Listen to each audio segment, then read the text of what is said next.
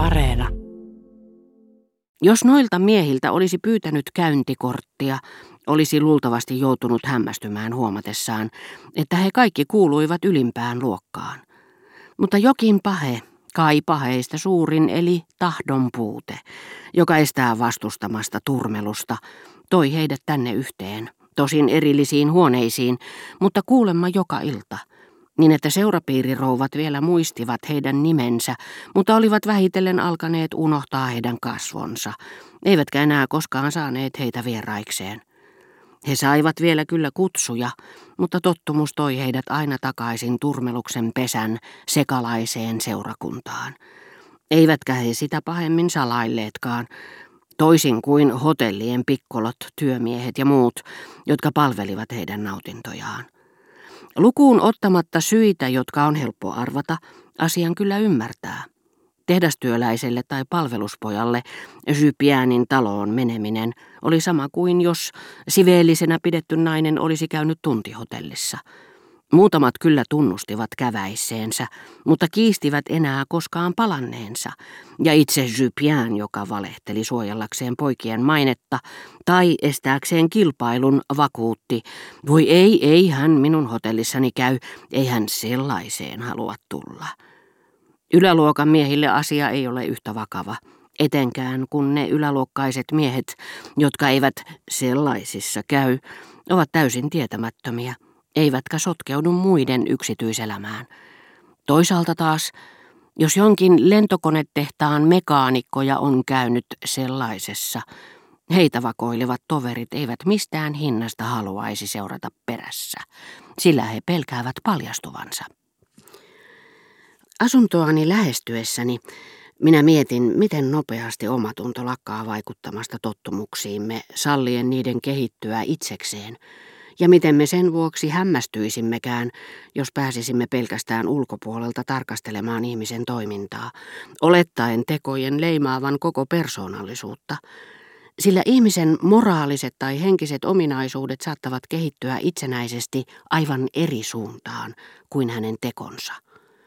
Ilmeisesti kasvatusvirhe tai koko kasvatuksen puute, mihin liittyi halu ansaita rahaa, jos ei nyt aivan vaivattomimmalla tavalla, sillä monet muut työt lienevät lopultakin miellyttävämpiä.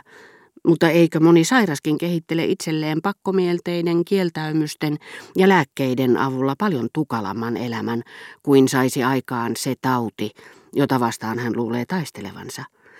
Niin ainakin mahdollisimman vähin rasituksin oli johtanut nämä nuorukaiset tekemään niin sanotusti kaikessa viattomuudessa ja kehnolla palkalla asioita, jotka eivät tuottaneet heille mitään nautintoa, ja jotka alussa varmaankin olivat herättäneet heissä voimakasta inhoa. Tekojen perusteella heitä olisi voinut pitää läpikotaisin pahoina, mutta he eivät olleet vain sodassa suuremmoisia sotamiehiä, verrattomia urhoja – vaan usein myös siviilielämässä hyväsydämisiä ihmisiä, suorastaan kunnon väkeä. He vain olivat jo kauan sitten lakanneet tajuamasta, mitä moraalista tai moraalitonta heidän elämässään oli, koska koko heidän ympäristönsä vietti samanlaista elämää.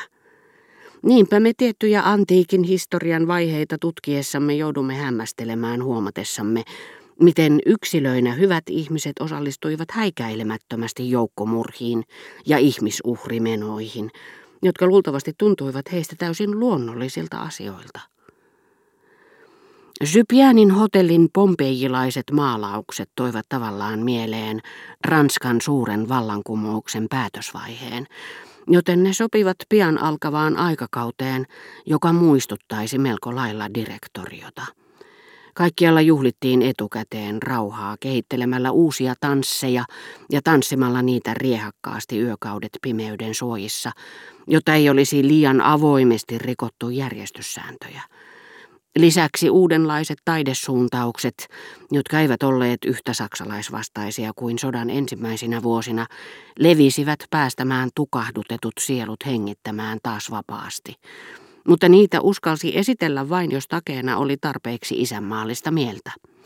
Muuan professori kirjoitti suuremmoisen teoksen Schilleristä, ja sitä arvioitiin lehdissä.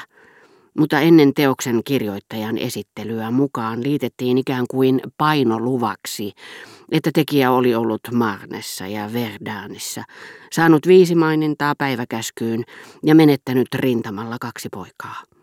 Sen jälkeen ylistettiin hänen Schiller-teoksensa tarkkanäköisyyttä ja syvyyttä, ja saksalaista runoilijaa oli lupa mainita suureksi, koska suuren saksalaisen sijasta häntä nimitettiin suureksi sakuksi. Se oli tunnussana, jonka jälkeen artikkeli päästettiin läpi. Sille, joka lukee historiaa kahden tuhannen vuoden päästä, näyttänee myös meidän oma aikakautemme upottaneen muutamat hyvin herkät ja puhtaat oman tunnon ihmiset elinympäristöön, joka jälkimaailman silmissä vaikuttaa hirviömäisen tuhoisalta, mutta johon nuo hyvät sielut ovat aikoinaan sopeutuneet. Minä tunsin esimerkiksi harvoja ihmisiä, voin jopa sanoa, etten tuntenut ainoatakaan, joka olisi ollut älyltään ja tunneelämältään yhtä kehittynyt kuin Sypien.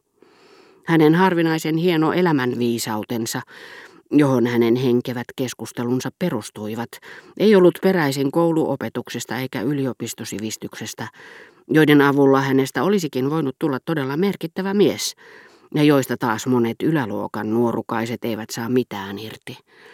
Sypianilla oli synnynnäistä vastaanottokykyä ja luonnollista makua, joiden avulla hän oli omin päin kehittänyt sattumanvaraisista lyhyistä lukuhetkistään koko oikeaan osuvan puheenpartensa, jossa näkyi kielen täydellinen tasapaino ja kauneus. Hänen harjoittamaansa ammattia saattoi toki syystä pitää kaikista alhaisimpana, mutta tietenkin myös erittäin tuottoisena. Paroni de Charlyn tapauksessa taas miten halveksivasti hän aristokraattisen ylpeytensä turvin saattoikin suhtautua siihen, mitä ihmiset sanovat. Eikö olisi luullut jo oman arvon tunnon ja itsekunnioituksen pakottavan hänet kieltäytymään aistinautinnoista, joiden puolustukseksi ei oikein kelpaa muu kuin täydellinen hulluus. Mutta ilmeisesti hän oli Zypianin tapaan jo kauan sitten tottunut erottamaan moraalin ja toiminnan toisistaan. Mitä muuten tapahtunee monissa viroissa, joskus tuomarin, joskus valtiomiehen ja monien muiden tehtävissä. Joten tottumus olla kyselemättä moraalista oikeutusta oli vain päivä päivältä vahvistunut siihen asti, kunnes tuo Prometeus oli vapaaehtoisesti antautunut väkivallalle, sallinut kahlehtia itsensä puhtaan aineen kallioon. Kyllähän minä varmasti aavistelin, että tämä oli uusi vaihe paroni de Charlyn sairaudessa, joka siitä lähtien, kun olin sen huomannut ja päätellen sen eri käänteistä, joita olin omin silmin seurannut, oli kehittynyt eteenpäin kasvavalla vauhdilla. Paroni Raukka ei varmaankaan nyt ollut kovin kaukana sairautensa määrän päästä kuolemasta, mutta sen edelle saattaisi, Rova Verderanin ennusteiden ja toiveiden mukaan vielä ehtiä vankeus, joka paronin iässä vain kiirehtisi kuolemaa.